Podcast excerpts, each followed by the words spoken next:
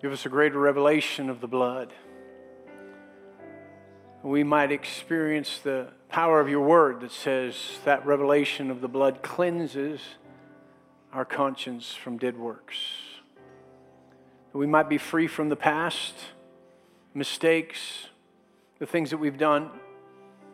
In the cleansing of that, we might see the future that we have in serving you with all of our heart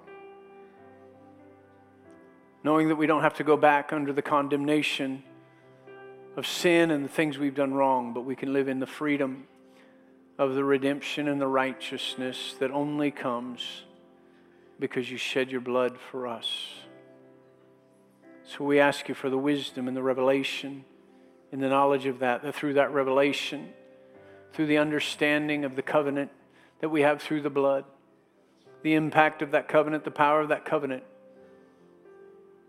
we might go out every day with understanding of how it impacts our life, what it would do for others. We might grasp a wisdom, an application of it. We might see the truth of being doers of the word and not hearers only. The experience of the blessing of the word, you said, is in doing it, not just hearing it, but hearing it that we might speak it out, that we might apply it to our lives. And in that application, revelation, greater revelation of the future and the blessing of God comes through the action, through the doing. So we thank you for utterance to speak as we ought to speak. Give us ears to hear what you're saying to us today. Open it up, the magnitude of it, the revelation of it, to our hearts and our lives, that it might be understandable and it might be able to be applied, just as the blood can be applied. So we give you glory and honor, praise and thanksgiving for everything that will be accomplished in every heart and in every life by your word and your spirit. We thank you for it in Jesus' name. And everyone who agreed said, Amen. Amen. Good morning, church. How are you this morning? Man, it's a great day. It's our day. Amen. It's the day, the dispensation of the church of Jesus Christ. It's the dispensation of the Holy Spirit. So it's our day. Every, everything around you might say, you know what? Uh, uh, the government's having their time, the world's having its time, but it's the day of the church and the Spirit of the living God. So it's our day. So if we wake up in the morning and say, This is my day, this is the day the Lord's made for me, I can rejoice and I can be glad in it in this day and get rejoicing. The joy of the Lord is your strength to make it through every day. So the enemy, obviously, will come to do what? Try to diminish your strength. When we realize it's my day. This is not the devil's day. This is my day. I'm a carrier of the life of God. And in that, I carry the light of God. And so light never dispels darkness. We get afraid to go places because maybe it's a dark place and we think, you know, that darkness will just overwhelm me. It can't overwhelm you unless you put your light under a bushel. That's why Jesus said, Don't put your light under a bushel, because when you go into darkness with your light under a bushel, then darkness swallows that up. But wherever light shines, darkness goes.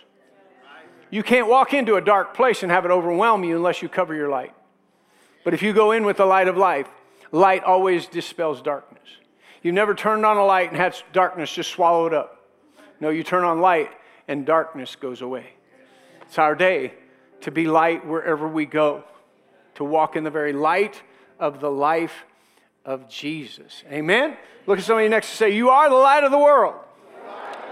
Say it again, You are the light of the world. Praise the Lord. So shine bright wherever you go. You can be seated. Praise the Lord. Open your Bibles with me to Romans, the 12th chapter. Romans, the 12th chapter, just want to uh, talk about some things this morning, uh, continue in our series of messages. And, and in this one, we're talking about marriage mindsets. I want to just uh, cover a few things, review a few things, and then get into uh, our subject. But Romans chapter 12, really the whole scope of what we're talking about. Romans chapter 12, verses 1, uh, verse starting in verse 1, it says, I beseech you, therefore, brethren, by the mercies of God, that you present your bodies a living sacrifice, holy and acceptable to God which is your reasonable service. Present your bodies a living sacrifice, holy and acceptable to God.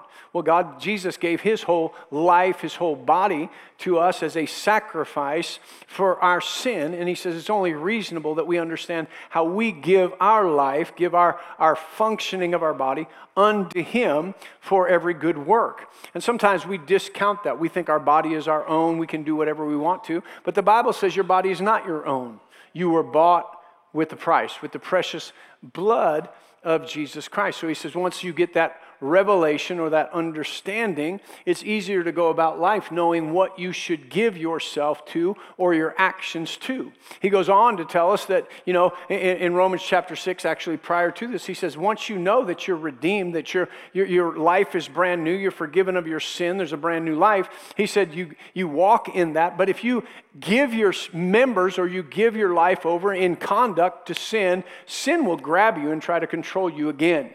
He said, But now if you give, you understand what happened in the death, the burial, the resurrection of Christ, that you died to sin with him. You were buried, the penalty was paid, you raised to a newness of life. He said, Then live in that newness of life. And when you do, that newness of life, that righteousness will govern your whole life the knowledge that I've been made right with God. I'm no longer separated from Him through trespass and sin. I'm joined to God, the life of God. So I don't have to go out and fulfill every desire of my flesh, every desire that wants, but I have a, a place in God through righteousness. So he goes on to say there's a part of this uh, serving God, it's with our bodies, but he also says, and do not be conformed to this world, but be transformed by the renewing of your mind that you might prove what is that good and acceptable and perfect will of God. He said, You, you need to, uh, if you'll be conformed to this world. There's so much information out in the world. How, there's stuff coming at you, uh, bits of information, 90 to nothing are coming at you. And, and it's all to squeeze you, one translation says, to squeeze you into the world's mold or the world's ideology or the world's mindset. And it just keeps coming at you. And he said, But you're not to be squeezed into the world's mold by all the information that's coming that begins to govern or dictate the course that the world is going. He said, when we were dead in our trespasses and sins, we just went that way because there was no other way to go. And it's all dictated by the prince of the power of the air. It all appeals to the lusts of the flesh, the desires of the flesh that take you away from God. The world system is adrift from God. It's going away from God, not to God. He said, but when you transform your life by what? The renewing of your mind. So instead of the, all the information that's coming from the world, you have a mindset or you develop a mindset of the Word of God. Everything that pertains to life and godliness can be found in here. It says everything that pertains to life and godliness comes to us through the knowledge of Him. So he was so gracious to us. He gave us his word. Everything in his word describes who he is, what he did for us, how we now live in relationship with him. It's all there so that we can look at and say, This is God's will. So many people are discouraged in life. They feel like, you know, life is so difficult. Why doesn't somebody give me an answer for life? And they, why isn't God doing what God's supposed to do? And if you ask them, well, what is God supposed to do? They don't know. They don't know. They just feel like God should be doing more. But God never said He would do more. Or what He said He would do, they don't know that He said that because they haven't really spent time in His Word. So he says you need to renew your mind so that you can know what is the will of God for your life. Without that, you'll go guessing what God should do for you. And then when He doesn't, you become disappointed. You become doubtful. That's all a strategy of the enemy to get you to doubt God. So in Ephesians, he goes a little bit farther in this. He says that you put off concerning the former conduct, the old man, which grows corrupt according to deceitful lust, and be renewed in the spirit of your mind. Somebody say, the spirit of your mind. So be renewed in the spirit of your mind that you might put on the new man, which was created according to God in true righteousness and true holiness. So you came into a new life in Christ. He said, You put on your new man. How do I do that? By being renewed in the spirit of my mind. And so, in one place, he says, renew your mind to the Word of God. So, you get into the Word of God, you begin to intellectually memorize, begin to look at what God says, the situations that exist there. But God wants to go farther. He wants to go to the spirit of your mind. God wants the Word of God, which is alive. Hebrews chapter 4, verse 12 says, The Word of God is alive. Somebody say alive. The Word of God is alive. It's quick it's alive and powerful and sharper than any two edged sword. That that word is able to penetrate through your soul into your spirit. In other words, the word of God can begin to break through, not just uh, uh, take and, and now I, I know what this says as opposed to this. I know what this writing says as opposed to this writing. But because it's alive, it goes down and it begins to settle in you. And it not only renews your mind, but it also begins to renew your subconscious mind. And so the battle that we have is like, I got the word of God, I went to church, but I have these things. You ever had, you're, you're rolling along, and just out of nowhere, you have a thought. No matter what you're confessing out of nowhere, you have a thought. You're not worthy. You have something, oh my God, the world's coming to an end. We don't have anything. Oh man, I'm approaching a, a certain place in my life. What's going to happen? What's going to happen with my, my kid? And all of a sudden, just stuff. And in that stuff, worrying about your kids, you start to all of a sudden think about your life, the wounds of your life. And just stuff gets stirred up. From where? Where'd that come from? From the subconscious mind. But God says, My word has power not just to renew your thinking but those things that come out of nowhere, that psychology is called the subconscious mind or the spirit of your mind, the Bible, the Word of God, enlightened by the Spirit of God, has the power to change your subconscious mind. To start to do away with those things that the enemy creeps into subconsciously in the dark. God brings light on. Amen. Be renewed in the spirit of your mind. So he continually says and gets us to this point of don't be going along with the world in its systems and its processes, but we be renewed in the spirit of our mind.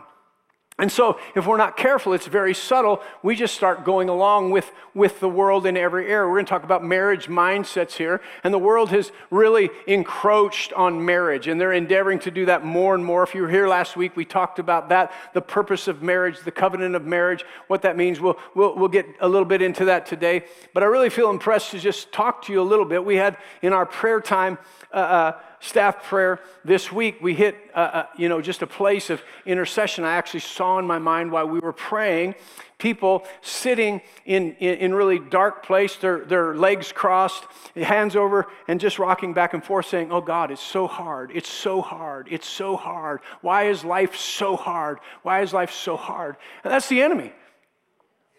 Jesus did not in, ordain for life to be so hard. He didn't ordain for marriage. We're going to go there. He didn't ordain for marriage to be so hard. In fact, God had a plan for marriage to be easy.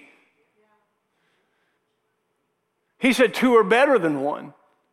Two are better than one. He said one would put a thousand to flight, two would put 10,000 to flight. God's design was like marriage wasn't supposed to be hard, marriage was actually supposed to be easier if you understood the mindset of God in it, but we get selfish, we get it our own way, we think of marriage in the way that we want to think about it, and we start pulling against one another instead of pulling for one another. So we got it wrong in the first service. They looked it up, conveyed to me a message. We got it wrong. But anyway, now we got it all right. But you know, when you hook up uh, draft horses, if you're going to pull, pull load with draft horses, and you have one draft horse, and it can pull, you know, say it can pull one ton. When you hook it, you, you know, mentally, you just think your mindset is, well, if we want to pull two tons, then, then we uh, um, hook another uh, draft horse to do that. But actually, when you hook another draft horse to that load, it actually pulls four times more than just one more times, four times more than just one. So God didn't intend for marriage to be harder. But if those two draft horses start fighting against one another and pulling against one another, they won't even be able to pull as much as the one horse could pull together. So we start getting that mindset about those things that God has said, I, I don't want them to be hard. I didn't design them to be hard for the believer. But we get into the same mode. We hear the world talking about the time, the day that we live in, the generation that we live in. And if we're not careful, we just start to think the way that they do. And when we think the way that the world thinks about life and about our generation, the world is complicating it and makes it hard. And there's no anointing, and there's no help, and there's no unity in pulling that direction. So, really, as we begin to pray, there was that place where we began to, to uh, pray that that thing be broken. Because Jesus said, if you are burdened and heavy laden, in other words, if you're saying life is so hard, then come unto me. Come unto me. Because my burden is light, my yoke is easy. He said, Come and learn from me. Learn from me. I know we've said this before, but listen. He said, Come and learn from me. Come and get into the Word. Where the enemy's trying to attack church and, and learning of the Word and all those things, uh, uh, he's doing that because he knows if the church comes unto him, looks at his Word, looks at how he says to live life. Jesus came and lived life under persecution. He lived life under the threat of death all of his life he lived under all the temptation of sin, yet without sin. And then he broke the bonds of others and brought healing and deliverance. And he said, You could learn a thing or two about life and the rhythms of life from me. So, listen, this is where religion comes in. Well, we go to church, but we don't really think of learning from Jesus because that was Jesus and we certainly couldn't be like Jesus. But Jesus said, You come and learn from me because when you got born again, you left the past behind, the struggle behind, the weight, the condemnation, the guilt, the shame of sin. You left it all behind. And then you came and got my life. And since you got my life, it would be to come to me and learn how to live that life. Because in all actuality, living life with the power of the Holy Spirit is to be easy. My burden is light, my yoke is easy. And when you're yoked to me, there's a rest in how far you go, how much you pull, how much weight you can carry. In fact, yoked to Jesus, your capacity for things grows. Right? So, again, when we're talking about being yoked together with Him, we're talking about a mindset really that fits into marriage, but it also fits into the understanding of the body of Christ, the bride of Christ. And so, this same mindset, this, this being so hard and being squeezed into the world's mold, you know, uh, not too long ago, I was talking to some business people in the church, just really right after church, talked to them, asked them how things were going. And I had heard this over and over as I talked to business people in the church. Uh, how's it going? Well, it's, it's tough right now. It's really tough right now. You cannot find workers. You just can't find workers. So we're working multiple hours over and over because we can't find workers. And so I'd heard that before and went, hmm, yeah, that, yep, that's what people are saying. That's what people are saying. But in this particular instance, right from the inside of me, I believe it's from the pastor on the inside of me. Said, now wait a minute. We're faith people. How many of you are faith people? Yeah. Right? We believe that we have the authority of the believer. So, just on the inside, you know, when I was in Bible school, I was taught this, you know, in, in one instance, and, and we've applied it to different areas of life, and it's come out good. Uh, and so uh, it just came on the inside of me. Well, if, you know, and Alan has said this to us, well, if you keep saying what you have, you'll continue to have what you say. So, if we keep saying there's no workers out there, there'll be no workers out there. But if we take our authority, so I said, just take your authority. When you're praying for workers, just take your authority. You can. You bind. You say, uh, God, we bind the enemy. We command him to take his hands off of the workers that you prepared to work in our business. Our business is ordained to you. We're Christian businessmen. We're in this for the purpose of the kingdom of heaven. So you have workers. We command you to take your hands off the workers that you've called here. And now we dispatch angels. Go, impress them, Bring the workers in. Bring the workers in. Hmm. You know, even now you're like, hmm. It's a different mindset. It's a kingdom mindset. It's the will of God. It's the will of God that if you're working for Him, you have workers. Yeah, but, Pastor, see how easily you can just drift to the mindset of the world. Yeah, but it's still hard. It can be hard, but it doesn't have to be hard. Why does it get hard? Because you believe it's hard and you say it's hard. We're faith people. If you believe it in your heart and you say it with your mouth, it actually comes to pass and it keeps repeating. So when we begin to say something different and believe it in our heart, some people say, Well, I could say it. I said it 52 times for three days last week and nothing happened. It's because you don't really believe it. You're trying it. But the more you put it in and believe it, believe there's workers out there, believe God has something for you, believe His burden is light and His yoke is easy, believe I can learn from Him how to live life. I can learn from Him and have power to overcome temptation. I can learn to walk out of guilt and shame. I can learn to pop out of my insecurities that have been heaped on me by different people and step out and say, you know what? God's got a plan for my life, and I have significance wherever I go because the light of God is upon my life. And I'm walking with Him, I'm not walking without Him. And we begin to get a mindset of that, and we begin to get it in our hearts, and then we say, listen, life's not so hard. Man, this challenge is going to be the easiest thing that I've ever done in my whole life. You know, we were getting ready to build this building, and it did have a couple of obstacles. But somebody came up and, and we were building the building, and people had said, you know, it's going to take this long. And, and uh, you know, you all have agreed with that. And, and in the whole realm, miraculous things have happened. The fact that all this property is paid off. I mean, it's just, you know, other people take, you know, 30 years, they refinance 30 years. Uh, it's been a great blessing. But they said, you know, entering into that pro, uh, project, they said, um, God told me to tell you this will be one of the easiest things you've ever done.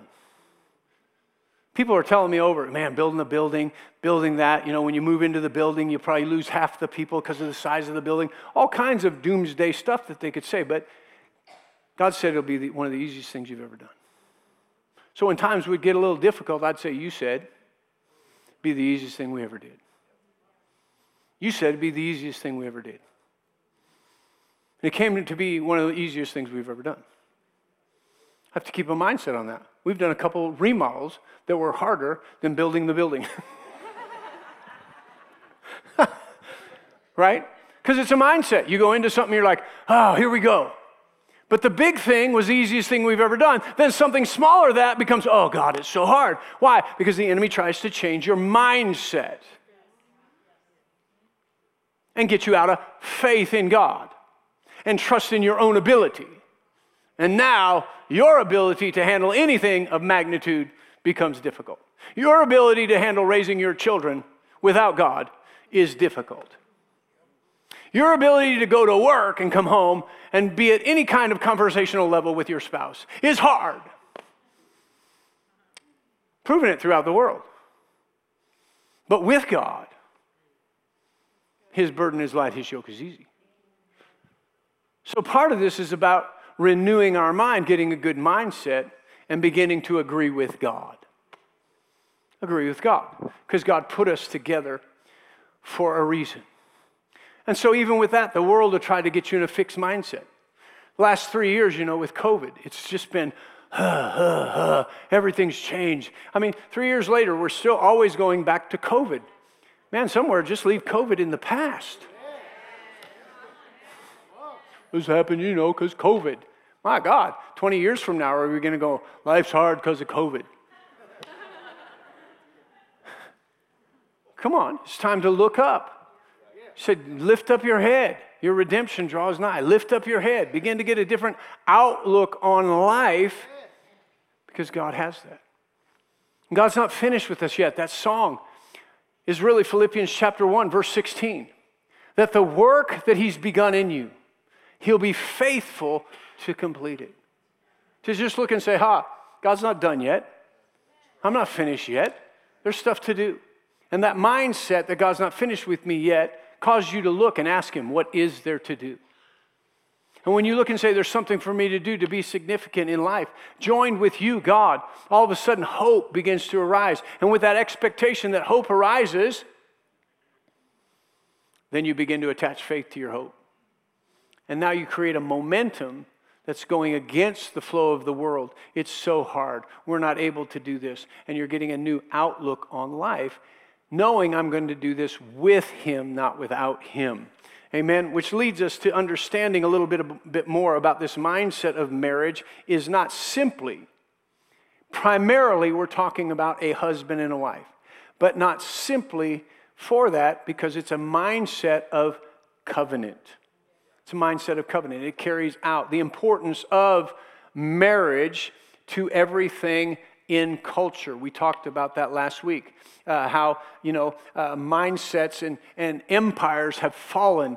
And uh, I was telling the first service, you know, in the last couple of months, I've heard more people talk about these studies about how empires have fallen, and, and, and the United States is following that same pattern uh, coming. And so, even last week when I was studying some of that, uh, that uh, sociologist from Harvard in 19, I think it was 1942, came out with those seven things. We shared it last week. Seven things that come against gender, marriage, and family that were in every single one of those cultural uh, things that caused the empires to fall.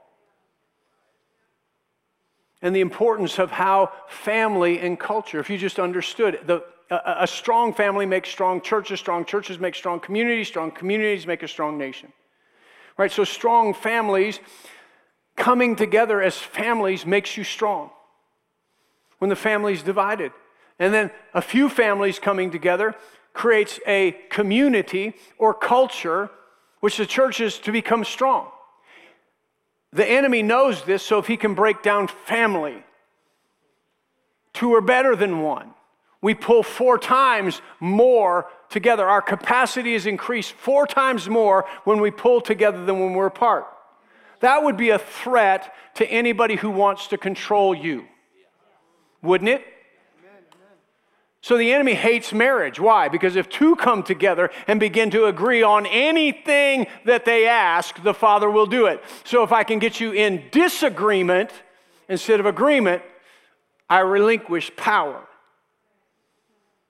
And then he carries that out into culture. So any culture that wants to dominate its people has to break the family down. It has to break the family down. Because now, if he's out of the way, you have to be dependent on something. So why not be dependent on me? So if I can weasel in there and break you up, then you are dependent. So, you know, so rather than getting mad at government, just stay with me. I know people like, mm. rather than getting mad at government, if we focused on what God wants to do in the family. Because, see, over a period of time, the enemy just didn't come in and destroy family. He started to work on it. He started to say, well, let's get, let's go to the courts and get them to talk about discipline and correction. Let's go subtly changing how we're going to break down the family. So the church needs to say, listen, we need to reverse that. And we need to start slowly not going to all this outwards, but start working within the family. Working with the family and how important that is and that mindset. So, Malachi chapter 2. Malachi chapter 2, verse 13 from the Message Bible says, Here's the second offense. You fill the place of worship with your whining and sniveling because you don't get what you want from God. Do you know why? Simple. Because God was there as you witnessed when, as a witness when you spoke your marriage vows to your young bride. And now you've broken those vows, broken the faith bond with your vowed companion, your covenant wife. God, not you, made marriage. Say, God, not me, made marriage. His spirit inhabits even the smallest details of marriage. I like that. I keep meditating on that even the smallest details of marriage. How many of you, when you got into marriage, or if you're a young person, you're thinking about marriage, or if you have had a broken marriage and you're thinking you might get married someday, how many of you at the forefront of your thinking is the Spirit of God will inhabit every detail? One. One. Got to tell you, we talked about, prayed about our marriage. Was it the will of God? But I have to just tell you, I never thought about His Spirit inhabiting every detail. And then you find out the Bible says it's the little foxes that spoil the vine. Then you look back and see, you know what? There were so many arguments over little details that looked like they didn't matter, that, but they ended up mattering. Why did they end up mattering and creating strife? Because we didn't let the Holy Spirit help us with that little detail. We took the personality conflicts, we took the little details, and we began to argue over them, created strife, create my way, not your way. I'm right, you're wrong. And in all that, he says, where there's bitter envy and self seeking, there's confusion and every evil work. But the wisdom that comes from God is, first of all, peaceable. Second of all, willing to yield. Third of all, full of good fruit. He said, Listen, there's a wisdom for your union that comes from God. And then there's a wisdom that's earthly, sensual, and demonic, and it says, my way or no way. So he said, listen, the Spirit of God wants to inhabit every detail of your marriage. Every detail of your marriage. And what does God want from marriage? Children of God, that's what. So guard the spirit of marriage that is within you. Guard the spirit of marriage that is within you. So, in other words, the spirit of marriage is in each and every one of us. The spirit of covenant union is on the inside of each and every one of us. The Bible says that He put eternity in our hearts. He always relates to us as the bride of Jesus. He's coming for His bride. He talks about marriage. He talks about a number of things bringing that analogy because there's a spirit of marriage on the inside of us. I won't ask you to raise your hand, but young people, how many of you think, when I get married? When I get married, this is the way it's going to be. People think about marriage. Why do I think about marriage when I'm not even married yet? Why do I hope to be married someday? Because there's a spirit of marriage. There's a spirit of union. There's a spirit of knowing that there's somebody out there that fits good, that makes life move forward easier. There's something on the inside, but we don't guard that spirit of marriage. When we don't guard that spirit of marriage, we lend ourselves to sexual immorality we lend ourselves over to desires of the flesh and selfishness, and we develop selfishness so that when we get married to somebody, it's all about us and not about them because we didn't guard the spirit of marriage that was within us. So when we're talking about the spirit of marriage, I know you're going to think, well, I'm not married, it doesn't make a big deal. You desire to be married, you may be married someday, and you are married to Him. And so the principle just really works out in that manner. And there's so much to it that in, Peter addresses here's the function of a husband, the function of a wife. And then he tells the husband, he says, dwell with your wife with understanding. Hmm. Most men don't really care to understand their wife. They don't even take time to understand their wife. All right, that went over big. It's just the truth. So, Peter, by inspiration of the Holy Spirit, tells husbands understand your wife. Dwell with them with understanding. Giving honor to the wife as to the weaker vessel. That'll stir people up today. I'm not weaker. Just go ahead and yield to it, it'll help you. Well, I can lift more than him. I could beat him up if I wanted to. Yeah, but that's not what he's talking about. See, the world's already tried to change our mindset. He said there's something about this union and this honor that'll cause you to fit into your place as a husband. Too much dishonor going on in marriage, just too much dishonor. Because I don't like it, it doesn't fit me right. He says, honor your wife as the weaker vessel and an heir together of the grace of life. So he's telling the husband this. He tells the wife other things, but he tells the husband this. So God's smart enough because he knew how he created us. Most husbands like to gloss over this and just run to another scripture. They like to run to Ephesians 5:20. She should submit to me, shouldn't she?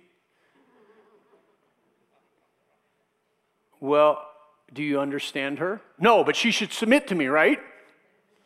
Well, she might if you would dwell with her with understanding. It's getting quiet. All the wives are going, Oh my God, am I going to pay for this when I get home? Um, nope, you just have to change your mindset. Do you honor her? Well, let's, can't we get to her submitting to me? Not yet.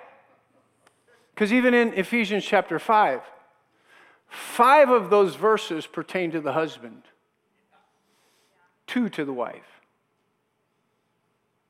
But our mindset is like Christian marriage, wife submit. It does say that. I'm not going to take away from the Word of God. But it says more to the husband.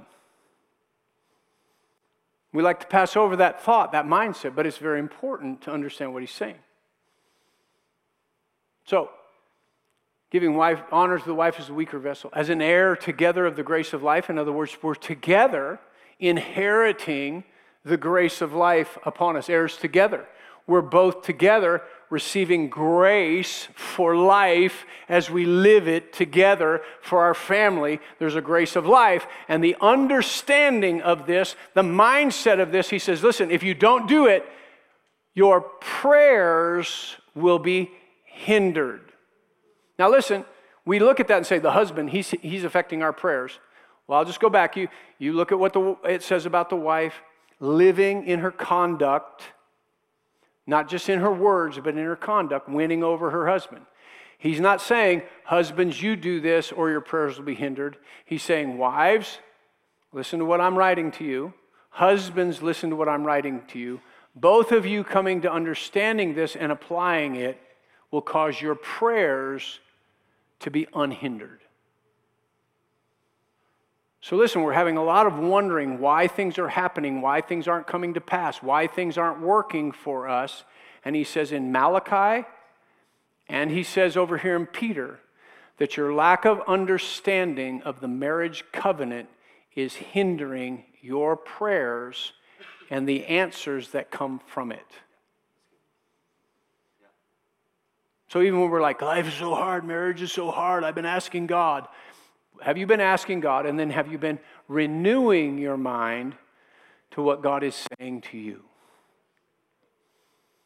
So, you know, I've been pastoring long enough that most of you have heard this, but, you know, uh, we're both very strong willed. Tasha and I are both very strong willed. And so, this learning how to dwell with each other and with understanding, you know, uh, took a little bit of time. We're still working on it. Just to be honest with you, we're still working on it. Because as we'll get into this, marriage is a moving target life changes at a very rapid pace. So when life changes and you try to adapt to those changes, then your understanding of how that person is has to move a little bit with that. But you know, I had a lot of things that I, ne- I didn't understand about marriage. It wasn't what I saw in my parents' marriage. Uh, uh, you know, whatever model I had of marriage, you know, we had an idea, a mindset about it, but it wasn't really fitting into my slot. And so I had to get in my Jeep started to think of my Jeep as the Holy of Holies. I would just get in my Jeep and start to drive. And the Lord would send me to Scripture about my relationship with Him and show me things about my relationship with Him that I wasn't acting upon, that I was acting upon, that He acted upon, and how it affected our relationship for the positive and the negative, and endeavor to teach me by His Word how to be a better husband. So, this renewing your mind to the Word of God, God created marriage, not me. His answer for marriage and the four times stronger concept the reflection of who He is a Christ like husband, a Holy Spirit type wife, God in the center of that, that reflection of the Trinity coming forth from marriage. It's all right in here. But if we don't renew our mind to that, we just say, This isn't the way I expected it. This isn't the way my mom and dad did it. This isn't the way I thought. God made marriage, not you. It's going to take some time and some effort. Not if she would change, but God, what is it that you want me to do? How is it that you want me to change my mindset? How is it that you want me to love my wife like Christ loves the church? Because uh, if I get to these 10 points someday, one of them is you can't change your spouse. You can't do it. The amount of time and effort spent by husbands or wives trying to change their spouse is insurmountable. I mean, if we took those hours and actually applied them to changing ourselves, marriages would probably be off the charts.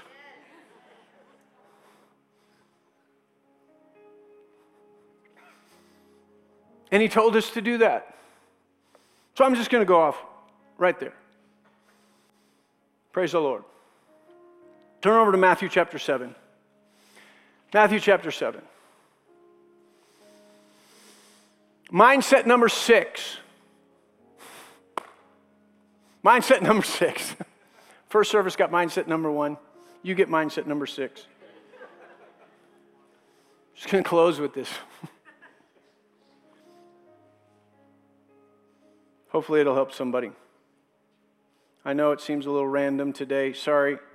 trying to follow the Holy Spirit, what's in my heart. And uh, I know He's more orderly than I am. He probably has it in order. I'm just trying to figure out the order. So, praise the Lord. Matthew chapter 7.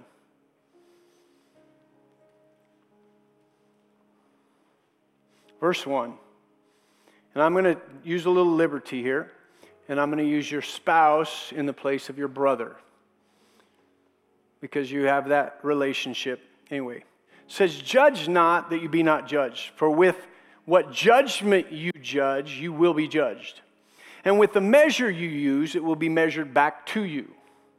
And why do you look at the speck in your spouse's eye, but do not consider the plank in your own eye? All right, I'm going to preach over here.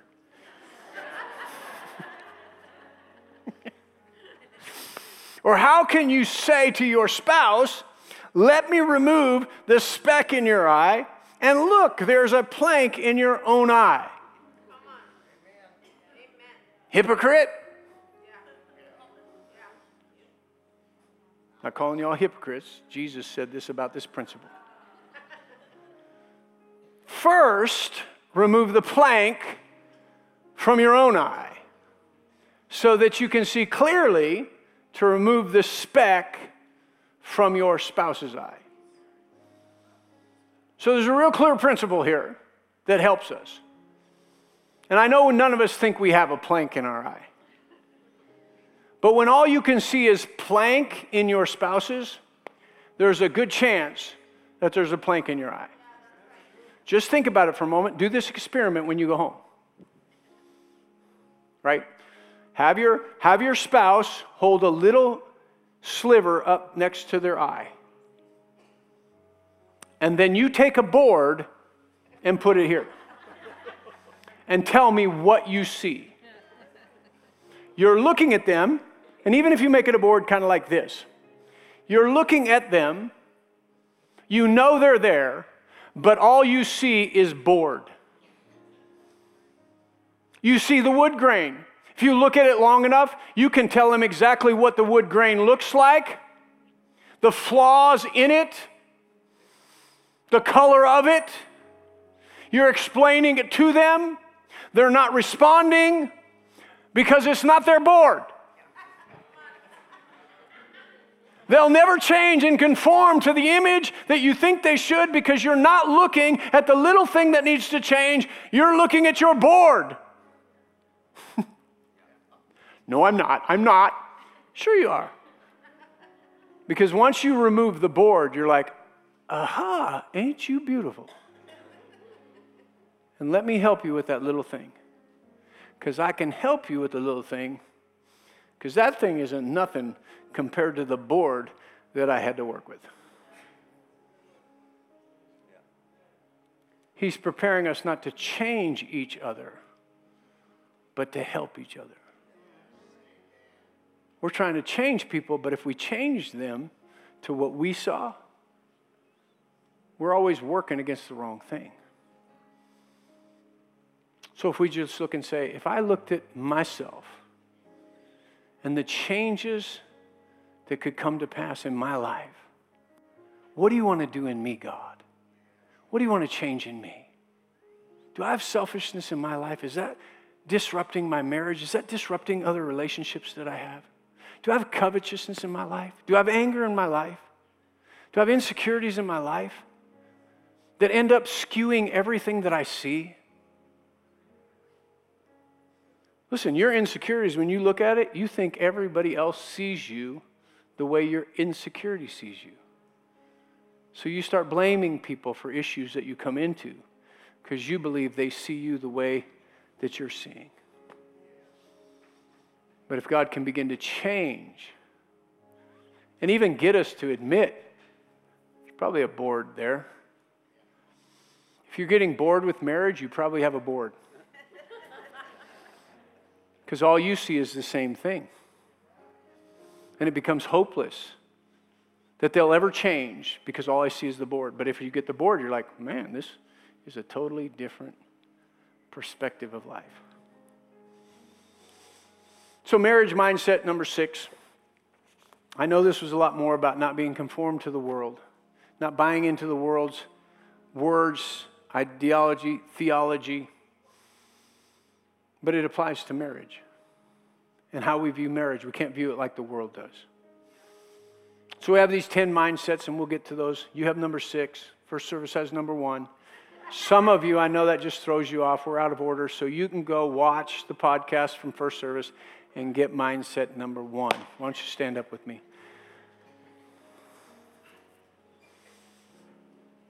Father, we thank you. We praise you. We do magnify you. Pray, Holy Spirit, that each and every person grabs something today that you utilize in their life, that they can water it, cultivate it, bring forth fruit in their life.